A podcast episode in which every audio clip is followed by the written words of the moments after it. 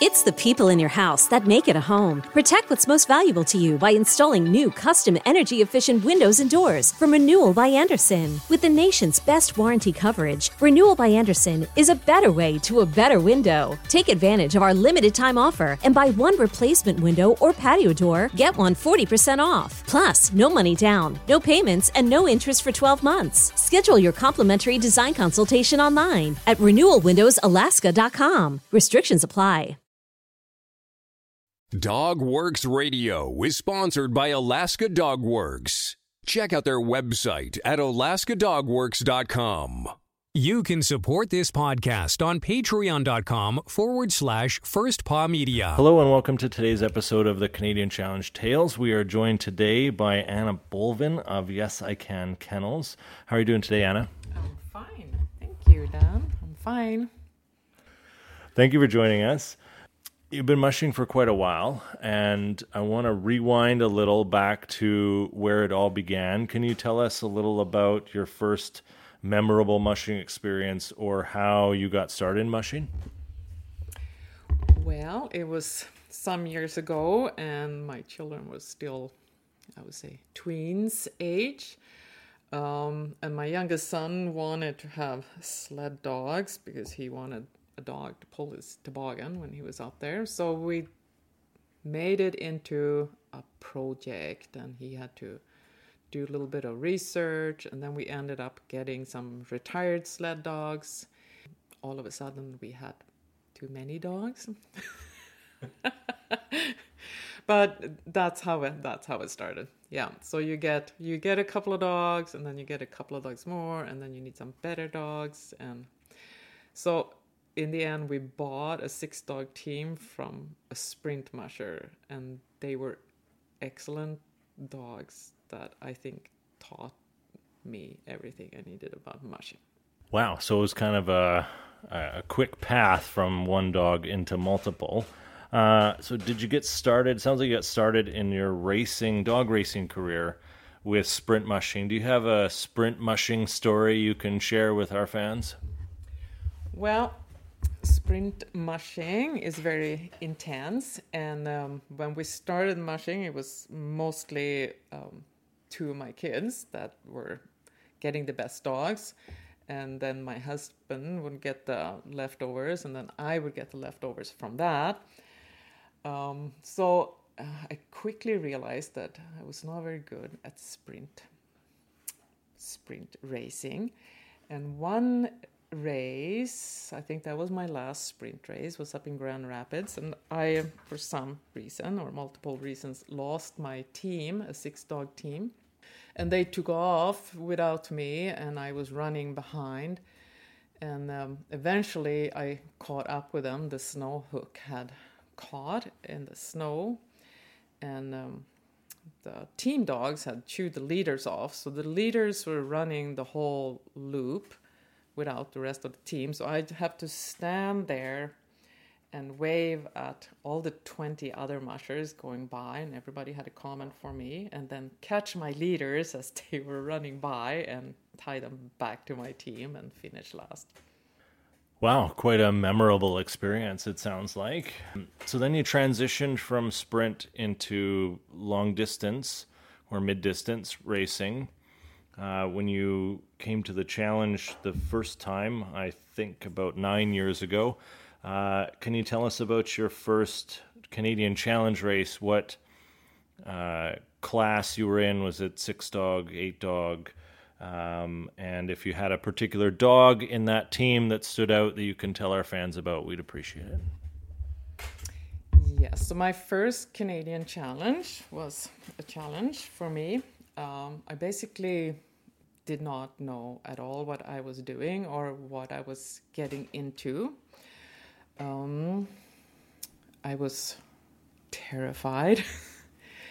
um, so, on the team there, I had my um, favorite dog, Penny.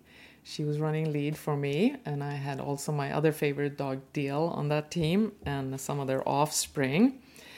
Um, and at one point in the race, there is a section that we call the wall, and I managed to get over that. Um, but then I was um, very gracefully dragging behind the sled, trying to hang on, and eventually lost my grip in the middle of the night. And, um, you know, I was slightly crying, being by myself, and I was um, didn't really know what to do. But I called out for my lead dog, who was my dog that always followed me around everywhere.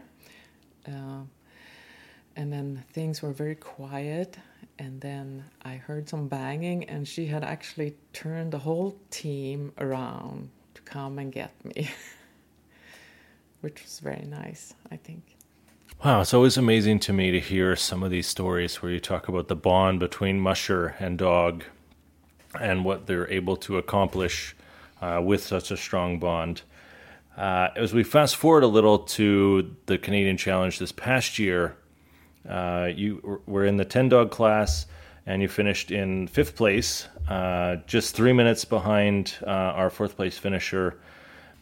Can you tell us a little about your routine or process from the time you arrive uh, for the start of the race until you actually leave with the dogs? You know, what does that look like? What are you? What tasks are you doing? What tasks are your handlers doing? and how do you get yourself mentally prepared to get on the runners and go for 300 miles? Well, that could be a, a long answer. so the the preparing, of course, started you know days before with packing uh, drop bags and making sure you have everything. But basically, I I would get up in the most of the time it's a motel or whatever you're staying uh, early in the morning and get dressed and get all the dogs out of the truck and make sure they all have a good thick morning soup. They all have to drink and get something in their stomach. And then, of course, by that time, I'm very nervous about everything. Um, so I have to eat myself, which is sometimes difficult. Um, and then you get to you pack everything up and get to the race start. And I'm always very careful with with putting my race booties on just before race start because I don't get you know my sweaty feet and start freezing. So it's like a little bit fiddling around with that. So I have to have two pair of boots. And then getting to the race start, you unload the sled, and, and um, if the dogs are okay, they stay, stay in the truck for a while. So you get the sleds unloaded and make sure all the mandatory gear is in there. And you unload the drop bags and find out where to put them. And myself, I need to keep busy because otherwise I get too worked up and too nervous. And then you try to um, time things. So, because you don't want to take the dogs out too early because then they're to get too excited uh, for a long time. So, I would say maybe 40 minutes before you start, you start getting the dogs out so they can all go and pee and poop and do that. And then you get their harnesses sorted out, get that on, get their booties, and then you run around and check the sled again because, in my mind, uh, I've you know I think that I don't have things, and then I can't find my mitts, and I can't find this, and I can't find that, and I would have somebody around me that has to calm me down. um, so usually, you know, by the time everything's done, I have to walk away because I'm nervous and I'm making my dogs nervous. So I just walking away from them and I usually go around the other mushers and you know say hi and good luck to everybody. And then I you know get my dogs on the line, I get on the sled and at that moment if you try to talk to me, I won't even hear you because I am so focused on my dogs. And I I am terrified and I think I'm to die I'm to lose my dogs and I'm lose my team and everything's to go wrong. And then the flag drops and I'm totally fine. okay. I mean, quite a roller coaster there. Talk a little about the first couple miles of trail? You know, you said you went from nervous, anxious, fearing the worst to everything fine. What what does that look like for the first few miles? What are you looking at in the dogs? What are you thinking about and what are you going through mentally in those first couple of miles on the trail? Well, the dogs are you know always super excited at the start. So usually I am you know both feet on the drag mat just to try to keep them you know down the speed down and not have any stupid injuries from running too fast too too soon. And um, i'm sure if you took a picture of me by then i would have a big smile on my face. I don't know. Um, but usually i'm just relieved that you know everything is good. I'm looking make sure all my dogs look good that they're you know beside the dog. They want to be beside and i made the right choices. I picked the right dogs. Lead dogs look good. I mentally go through that i have everything that i should have in my sled. And um, and i have to you know I double check that i have my spare mitts and yeah all those little things. But usually the first couple of miles is just they're like they're nice can you tell us a little about the race this year? I know we had a cold start and a cold few days, um, but maybe something good that you experienced in the race. Maybe you know some of the impact of the cold, and if you had a dog that uh, excelled in that cold or didn't seem to bother them, or perhaps they just worked their way through it. I know our fans would love to hear about it. Uh, it was an interesting race because well, it was very cold. That's one of the biggest memories is the cold. And um, I remember fighting the cold going across Lac La Ronge, and I thought I was gonna lose the tip of my fingers, which I didn't. Um, it took a lot out of the dogs energy wise. Um, I don't think I have really experienced cold like that or running dogs like that. Um, I think having done it last year, I would do it differently if I encounter it again. Um, some of the dogs got very, very tired. Um, so coming home on the on the last stretch into the finish line, the dogs were losing their energy and things weren't going all that well, and they were slowing down. So I had this tiny little dog that was a replacement dog, and I wasn't supposed to really take her on the team. Um, so that was little Gloria, who is half the size of all my other dogs, and she has a very positive attitude. So I put her up in lead, and she actually um, ran lead the last bit into the finish line. I was very proud of her. but yes, the cold was a was a big factor in in that race, and, and it was a you know a, a learning curve for me. I think. And a good memory from it, or good experience out of that all.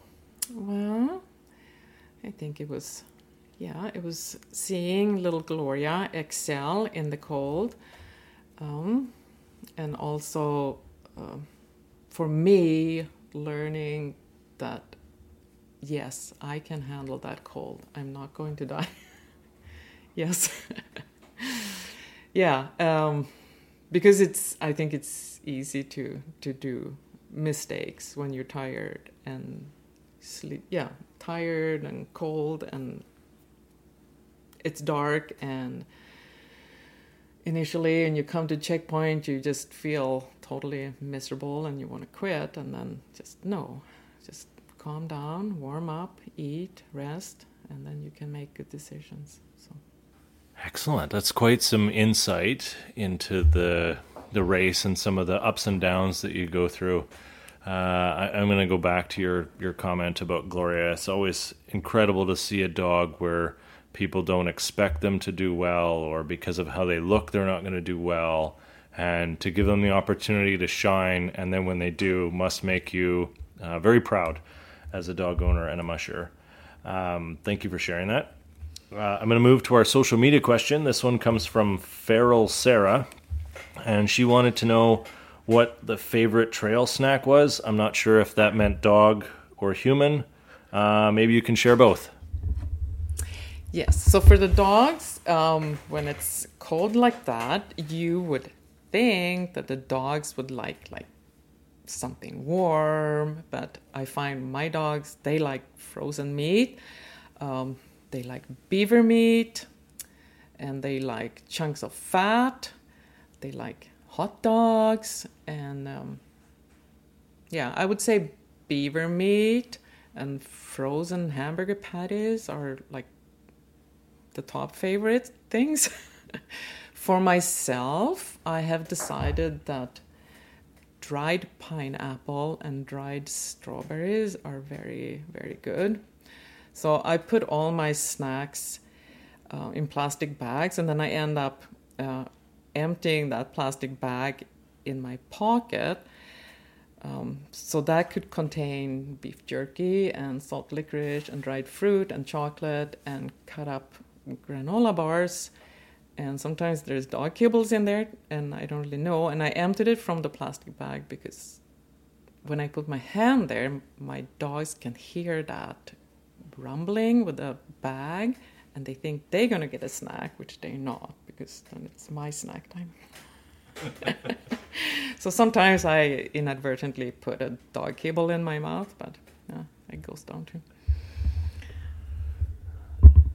Is, is that your tech? I guess that might be your technique for trying to stay awake. Yes. Is try and eat a dog kibble. Um, can you share with us a little bit about your upcoming plans for the race season, where you might be going, or maybe some of the races that you're considering doing? I have signed up so far for two races, which is the the Idaho Sled Dog Challenge in Idaho, obviously, uh, in end of January, and um, Underdog 100 up in Yellowknife, and that's the end of March. And I will also be a handler this year for in the Canadian Challenge for another dog team, which will be a different experience for me, or handler handler, but I'll be driving the truck and raking up straw, I guess. Yes, we we did. Um uh, an episode with uh, Max that's going to be running uh, your team in the Canadian Challenge this year. So I'm sure it'll be a lot of fun uh, for you to see the race from the other side, um, you know, uh, opposite the trail. And I'm sure you'll be able to help us with some some more insight and perhaps some. Uh, we might lean on you for some commentary partway through the race, which we certainly would appreciate. Uh, for those that are looking for your kennel, trying to find you or look for you on, on social media, uh, can you tell them how they might be able to find you? Yes, so my kennel name is Yes I Can, Racing Kennel, and that name comes from because I um, am quite often terrified uh, out on the trail. So I will talk to myself and I will say, Yes, I can. Yes, I can do it. So uh, you can find the kennel on Instagram under that name. Yes, I can.